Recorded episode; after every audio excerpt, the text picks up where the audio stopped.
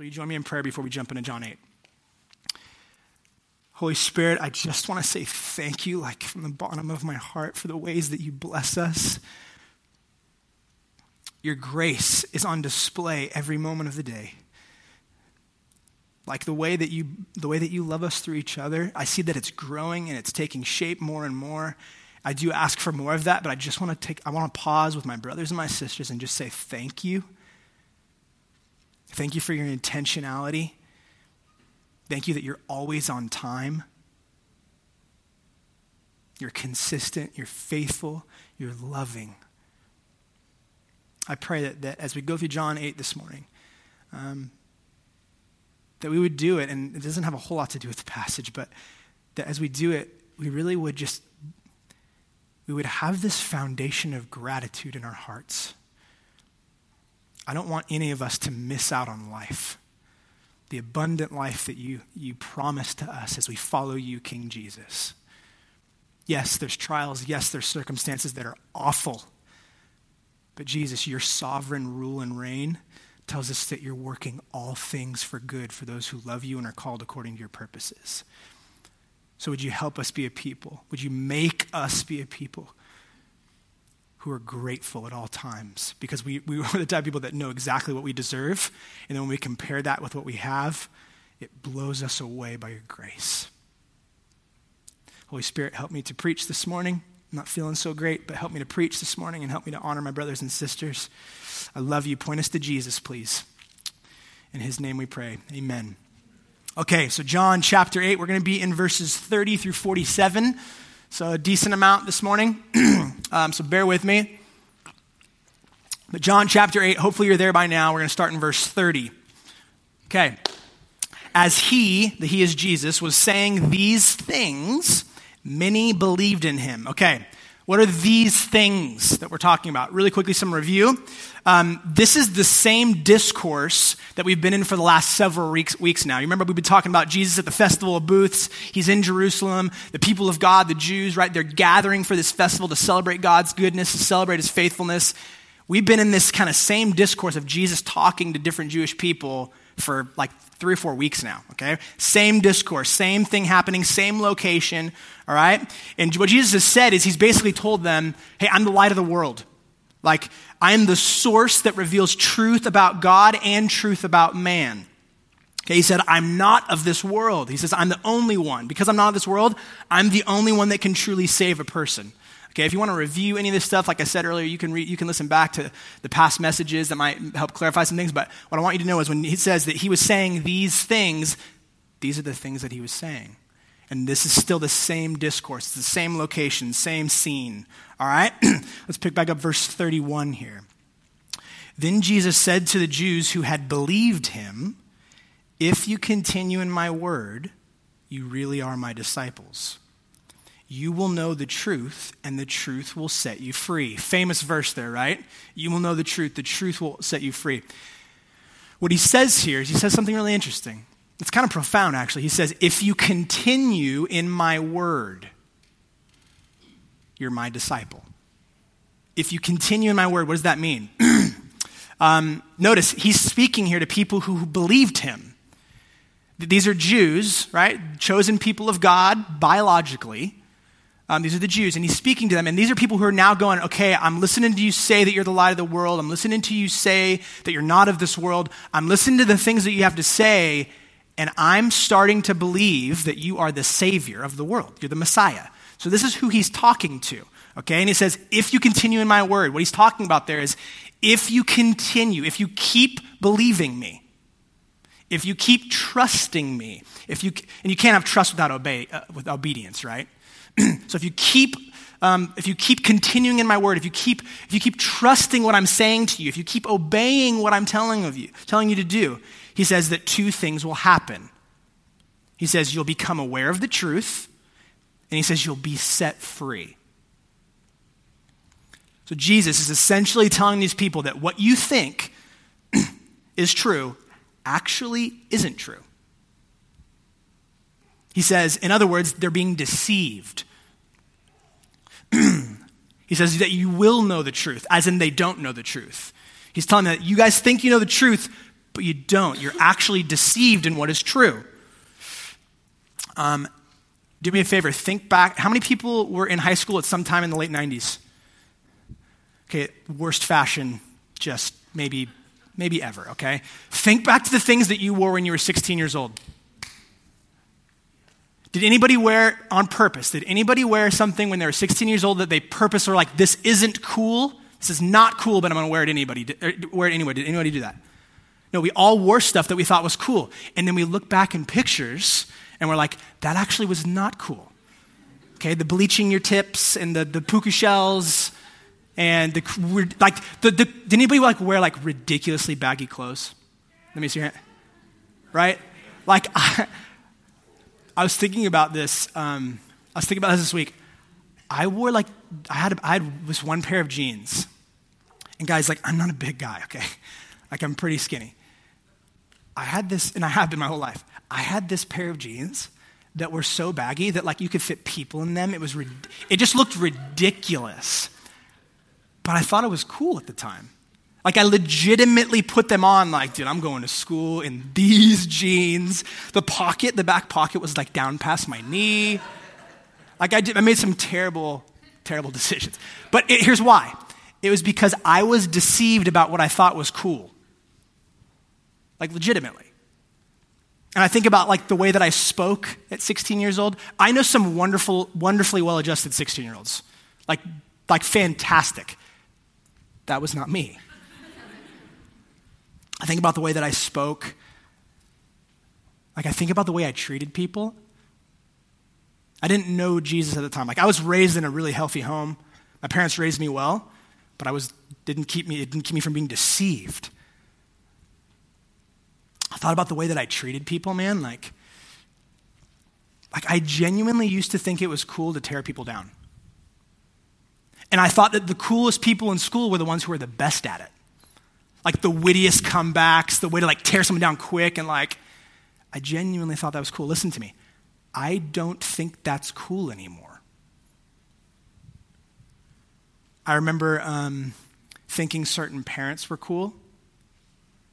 And they were usually the parents that like let their kids and their kids' friends do tons of stuff they shouldn't be doing. And sometimes like empowered them to do that. Whether it was drugs or getting drunk or sometimes even sexual stuff. I don't think that's cool anymore. Like as a teenager, guys, I was seriously deceived about what I thought was cool. And then I started to kind of follow Jesus imperfectly, like straight up, totally imperfectly. I started to follow Jesus, and God began to reveal to me the ways in which I was being deceived. I started to see things differently. Like, explain that. Like, this day, you know, on, on Monday, I think baggy pants and tearing people down is cool. On Wednesday, I don't think those things are cool anymore. God started to reveal things to me. I started to see things differently. Frankly, that's partially why I fell so in love with Ebony. I fell so in love with her because she didn't dress like other girls dressed. Like she didn't, she didn't speak like other girls spoke. Like she treated people with kindness. Like, like even the outcasts in school and stuff.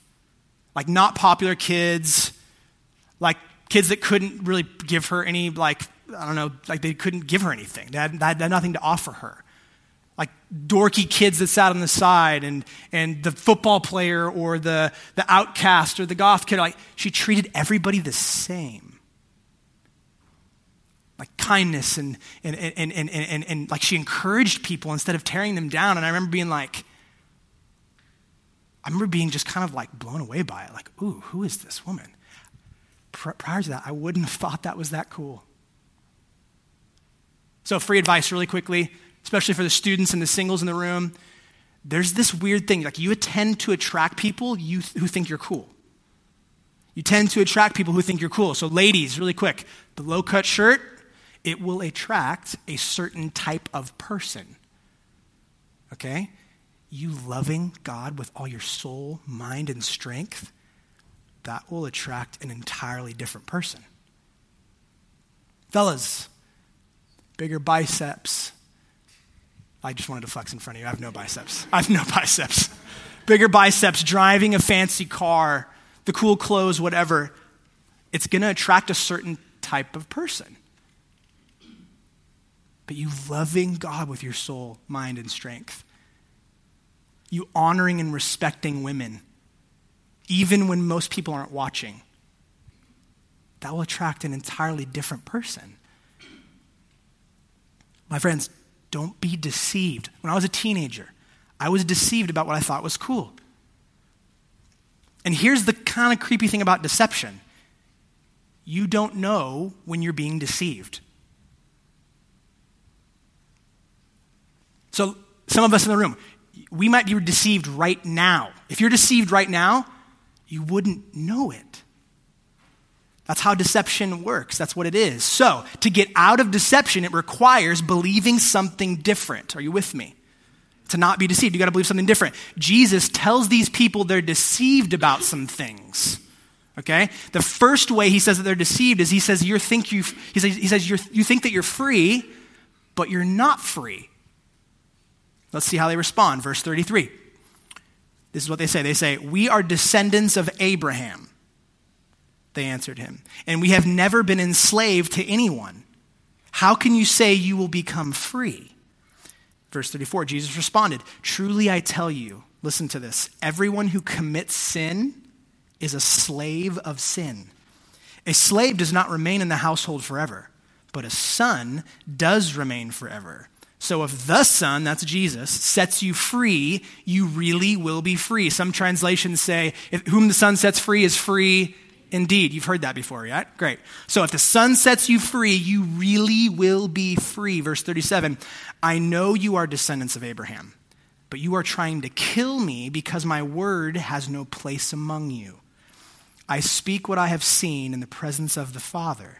So then, you do what you have heard from your Father. Pause for a second. So, Jesus, he tells them that they don't know the truth and they think they're free, but they're not, and they're confused. They're like, we're descendants of Abraham. We're, we're, Israelites. We're God's chosen people. Like, what do you mean we don't know the truth? It's basically like they're like, hey, my parents, Uh, our parents, our grandparents, our great grandparents, our ancestors, they were there when Moses parted the Red Sea. Like they walked on the dry land in the middle of the sea. Our parents and grandparents and great grandparents and ancestors, they were there, like they marched around the walls of Jericho and saw him fall. We were born Jews. What do you mean we don't know the truth? Today's equivalent would be something like this. Today's equivalent would be like, our parents are Christians. Our great grandparents were Christians. Like, we grew up in a Christian home. We, have gone to church since we were kids. What do you mean we don't know the truth? So these Jews, they're, they're irritated at this point. They're slightly confused. And they're like, we're not deceived and we're not slaves. You see, what they failed to realize is that God knows more about what's actually true than they do. So, the second way that these guys are deceived, they're deceived and they think that they know better than God. And it causes them to have a prideful response instead of, let me think about this for a second. Let me really weigh this. Let me put this before Lord Almighty. You see, these, these Jews, they're thinking physical. They're thinking physical, but Jesus is speaking of the spiritual. Oftentimes, Jesus is speaking of the spiritual. They're thinking physical. So, caution to you really, really quickly in love don't be so preoccupied with the physical that you dismiss the spiritual. Because the spiritual influences the physical. And the physical influences the spiritual, absolutely. But don't be so preoccupied by the physical, don't be so preoccupied by the temporary that you miss out on the eternal. Jesus is trying to get his disciples to think differently, to view things differently. It's a different kingdom. And so, Jesus, he says, everyone, this is crazy, everyone who commits a sin is a slave to sin. Everyone even Jews. And then he tells them that his father is different than their father. Uh, this week, uh, some kind of weird stuff went down in my girls' schools. I'm not going to get into too much detail, but I want to share this with you because I think it'll be helpful.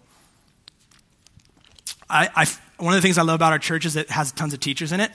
Um, and I think that they're amazing and they, they like give so much of their life, so much of their energy to the formation of young kids. It's amazing. Um, this week, um, something came to light that my eldest daughter, Amelia, had experienced something that my youngest daughter experienced this week, but it just came to light to us. I'm going to share it with you. So, Millie told me that when she was in kindergarten, uh, she said that practically every day that this boy would come into the bathroom, the, like, the girl's bathroom, and she'd be like, "You can't be in here. You have to get out." And he would he would stick his head under the stall when she's going potty. And she's like, I'm like, Millie, why didn't you tell us this, baby? Like, and she's like, Well, I just got used to it. I didn't. And like obviously, all the administrators, all the teachers are like, they got to say something. You know, they can't they, they can't protect our kids if they don't know, right?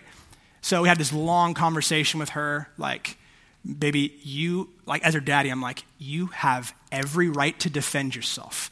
Jesus created your body. Your body belongs to him, but he made you the boss of your body. Okay?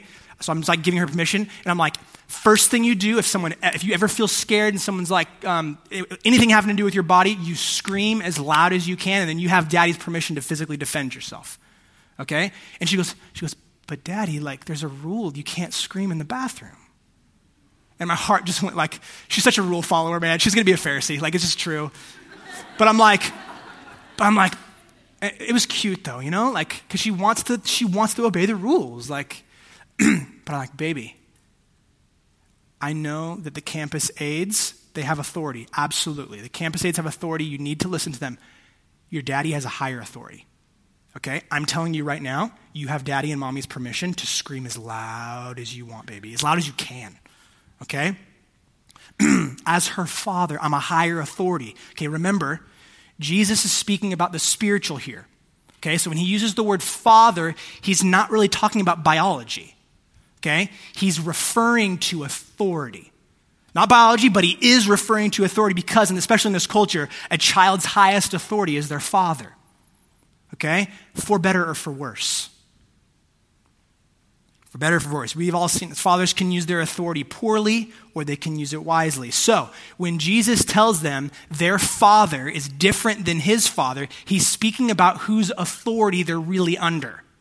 Are you tracking with this idea? Yes? No? Great. Okay. He's talking about whose authority they're under, not biologically, but spiritually. Not on paper, but in practice, in action. So, just really quickly, get a pulse in your heart, okay? Get a pulse for today. What's the highest authority in your life today? Not the answer on paper. What's the highest authority in your life? These Jews, they thought they knew, friends. They thought they knew, but they were deceived. If you're having trouble figuring out this whole week, I'm like, I, my prayer, Holy Spirit, show me who, who and what the highest authority in my life is in any given moment. I want it to be Jesus. Absolutely. But I need to become aware because I'm just as, I'm just as um, prone to being deceived as these Jews were. And you're no different than me. So if you're trying to figure this out, your highest authority, stay with me, your highest authority is whatever you can't say no to. Your highest authority is whatever you can't say no to. Some of us in the room, we can't say no to doing too much blank. Drinking, eating, fill in the blank. Can't say no. I can't say no to drinking too much. Some of you, you can't say no to pornography. You want to, you can't. You can't say no to spending money you don't have because it was on sale.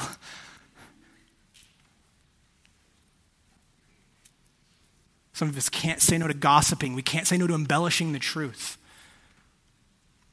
Um, dirty little secret for preachers that last one. Can't say no to embellishing the truth.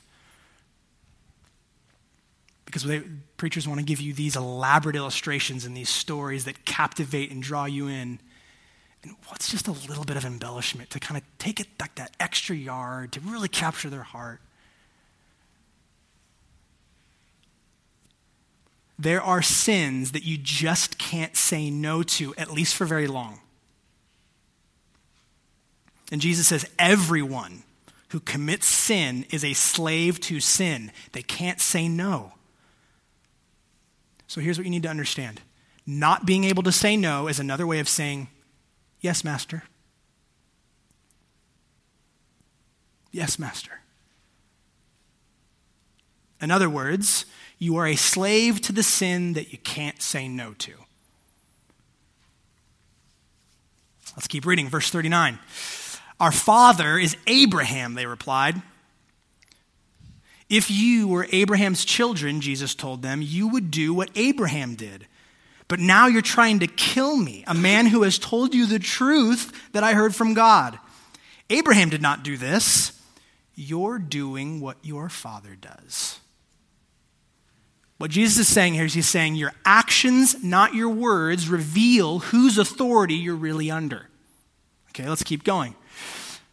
Uh, this is their response to that. We weren't born of sexual immorality, they said. Again, they're, they're, thinking physical. Do you see this? They're totally wrapped up in the physical. And Jesus is trying to get them to see things from the kingdom, spiritual. we weren't born of sexual immorality, they said. We have one Father, God. Jesus said to them, If God were your Father, you would love me, because I came from God and I am here. Makes perfect sense. For I didn't come on my own, but He sent me. Why don't you understand what I say? Because you cannot listen to my word. Jesus' words here. Verse 44 You are of the father, I'm sorry, you are of your father, the devil, and you want to carry out your father's desires. He was a murderer from the beginning and does not stand in the truth because there is no truth in him. When he tells a lie, he speaks from his own nature because he is a liar and the father of lies. Verse 45 Yet because I tell the truth, you do not believe me. Who among you can convict me of sin? If I am telling the truth, why don't you believe me? The one who is from God listen, listens to God's words. This is why you don't listen, because you are not from God. Strong, strong words here from Jesus, okay? Keep something in mind. We talked about this. Who is Jesus talking to here? Tells us in verse 30 and 31 these are people who believed him. They, they started to acknowledge this guy's, this guy's the Messiah. They believed what he was telling them, and he's making these claims to be God in the flesh and the Messiah. Okay? and now he's telling these same people that believed him, he's saying, You do not believe me. Look back at verse 31. This is where it all starts. Then Jesus said to the Jews, that's who he's talking to, who had believed him, if you continue, that word's so big, if you continue in my word, you really are my disciples. You will know the truth, and the truth will set you free. If you continue in my word, if you keep trusting me, if you keep obeying me, if you look to me alone to define what is true, not culture, not how you feel, not emotions even, not your circumstances, nothing other than me. If you look to me alone to define what is true, Jesus is giving them an invitation to make him and him alone the highest authority in their life. If you trust and obey me, if you continue in my word, and then and only then will they stop being deceived. Then start believing something different, start believing someone different. He says, If you continue to trust and obey me, it will free you from saying, Yes, Master, to Satan and sin. And instead say, Yes, Master, to Jesus Christ.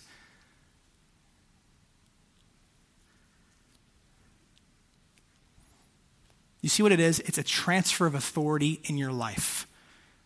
You're literally handing over authority in your life.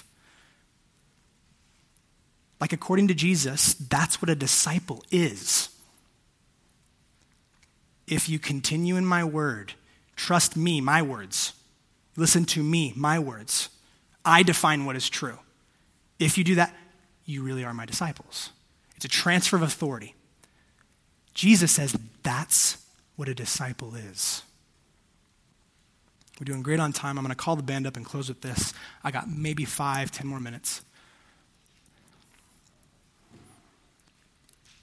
This is a really sobering text for me this week. I got to be honest, this week was really hard for me, guys. On a, like on, on practically every plethora, like every area of my life. And I'm like, this passage falls like cool. Wrestling with this. But Jesus' words are often misunderstood. And oftentimes when we go like, dang, Jesus, that's harsh, it's because we haven't really dug enough to see the beauty in it. So, Jesus here, he references how from the very beginning, we just read it, from the very beginning, Satan has been lying and deceiving, okay? He, he, he's the father of lies. He, he's the originator of things that aren't true, the originator of lies. So, listen to me. The biggest and most dangerous deception a pers- is when a person believes that they themselves can even be their own highest authority. Did you hear what I said? I'm going to say it again. The biggest and most dangerous deception is when a person, you, me, anybody else, believes that they themselves can even be their own highest authority. Like, I mean, correct me if I'm wrong. Culture tells us that, that that's like the highest form of freedom to do whatever you want. That's what freedom is, is you can do what you want. Your way, right? that's the highest form of freedom. Uh, to call your own shots, to live your way, to do whatever you want.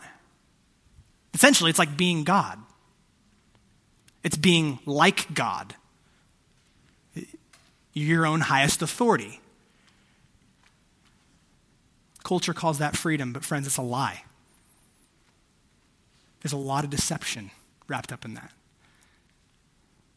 In fact, this idea to be like God, wasn't that the lie in Genesis 3? From the very beginning, before sin, before sin entered the world. Wasn't that the deception? To be like God, to be your own highest authority. Let's look at it. Genesis chapter 3, starting in verse 1. Now, the serpent, Satan, was the most cunning. I hate that word, cunning. Was the most cunning of all the wild animals that the Lord God had made. He said to the woman, Did God really say you can't eat from any tree in the garden? If you know the story, that's like so ridiculously deceptive. God creates everything and goes, guys, be fruitful, multiply, naked, unashamed, have a blast. Just don't touch this one. What does Satan say? Did God really say you can't eat from any tree in the garden? Distortion, deception. Verse 2 The woman said back to the serpent, We may eat the fruit from the trees in the garden. So she's like, yeah, we can eat from the fruit of the trees of the garden. But, but about the, the fruit of the tree in the middle of the garden, God says, God said, you must not eat it or touch it or you will die. No. You'll not die. Lie. Deception. The serpent said that to the woman. Verse 5. In fact, God knows that when you eat it, your eyes will be opened. And what does it say? And you will be like God Do you see what the deception was? Satan, he deceived Adam and Eve into believing that they could be their own highest authority. He deceived them into believing that saying no to God meant saying yes to themselves as highest authority. But who did they actually say yes to? Who did they say yes to? Satan. And with him, sin who actually became master in that moment. Not them, obviously not God, Satan and sin. Jesus is telling these Jews that he's talking to, he's saying your actions, they reveal whose authority you're really under. Your words, they do not. Your actions reveal whose authority you're really under. You think that you're free, but you can't say no to sin. Therefore, you're a slave. You're deceived. When you sin, you aren't your own master, Satan is. Friends, some of us in the room, just statistically, are deceived this morning. You think you're free, but you can't say no to sin. That's slavery. Don't live a deceived life, man. But, sermon's on over. There's really, really, really good news. Friends, do you know what it means when Jesus says he came to set the captives free? Captive's a slave, someone in bondage, someone who can't say no. Means that Jesus says that he came to set the captives free? Listen, it wasn't to enable you or I to be our own highest authority. It wasn't to enable you and I to be our own master. It was to invite you to look to him, the glorious one, as master to, to, to transfer that authority from Satan back to God where it belongs. Like, friends, do you see how gracious this is? Do you see how gracious Jesus is? Jesus is the only master who uses his authority for your good. He's the only master who dies in your place to forgive every sin against him that you couldn't say no to. And he's the only master who tells you the truth. And what that truth does is it empowers you to live a life of saying no to sin and saying yes, master, to Jesus. And when we do that, we start to usher in a different kingdom with a very different king. Not Satan, not me. Glorious King Jesus. He sets the captives free. Do you see this? Like, that's the greatest love in the history of the world. There's nothing greater than that. And it's for you anytime you want it.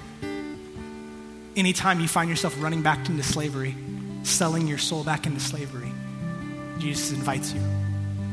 So listen, if you want to stop the slavery to sin in your life, turn to Jesus. For the first time or for the trillionth time, Turn to Jesus, receive his grace and forgiveness. Trust him instead.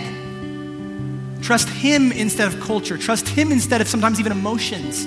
Trust him in his word. Continue in his word. Obey him instead. And listen to me. If you do, you'll know the truth, and the truth will set you free.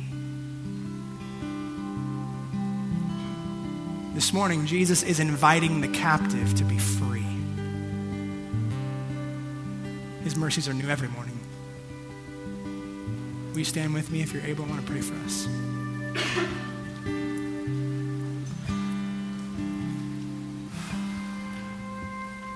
Listen for just a bit, see if God highlights anything.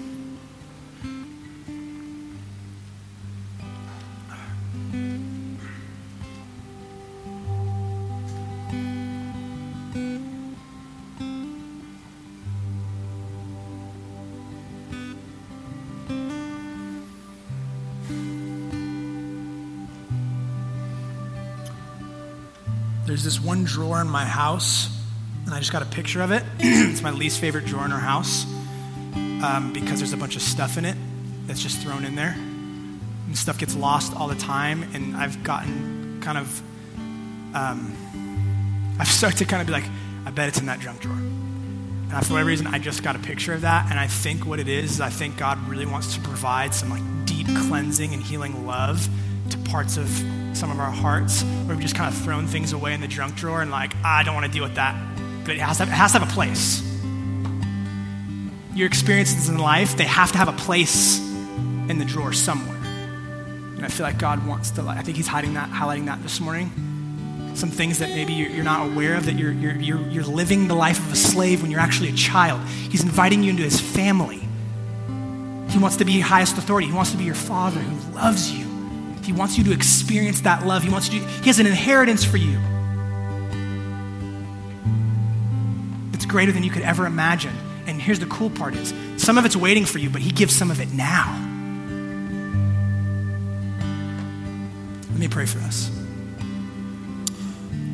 Holy Spirit, would you please help us to see the grace of Jesus this morning? I pray against pride.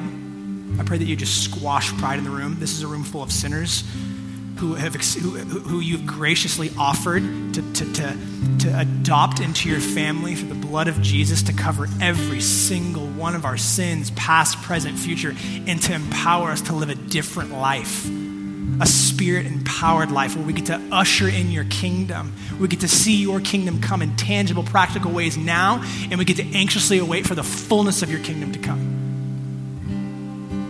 because the child of God is free to say no to sin. I feel you this morning, Jesus. I feel you inviting people.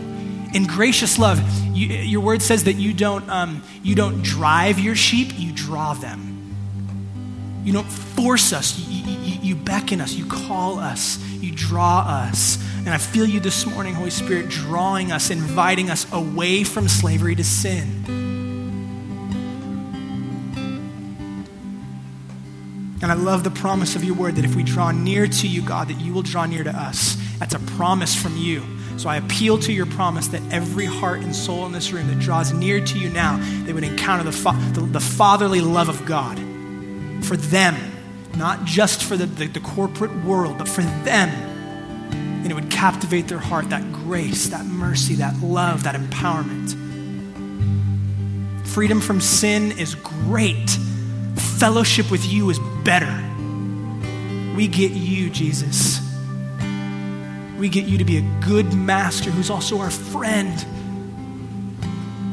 So, would you, be, would you help us to be men and women who boldly and courageously follow you as disciples?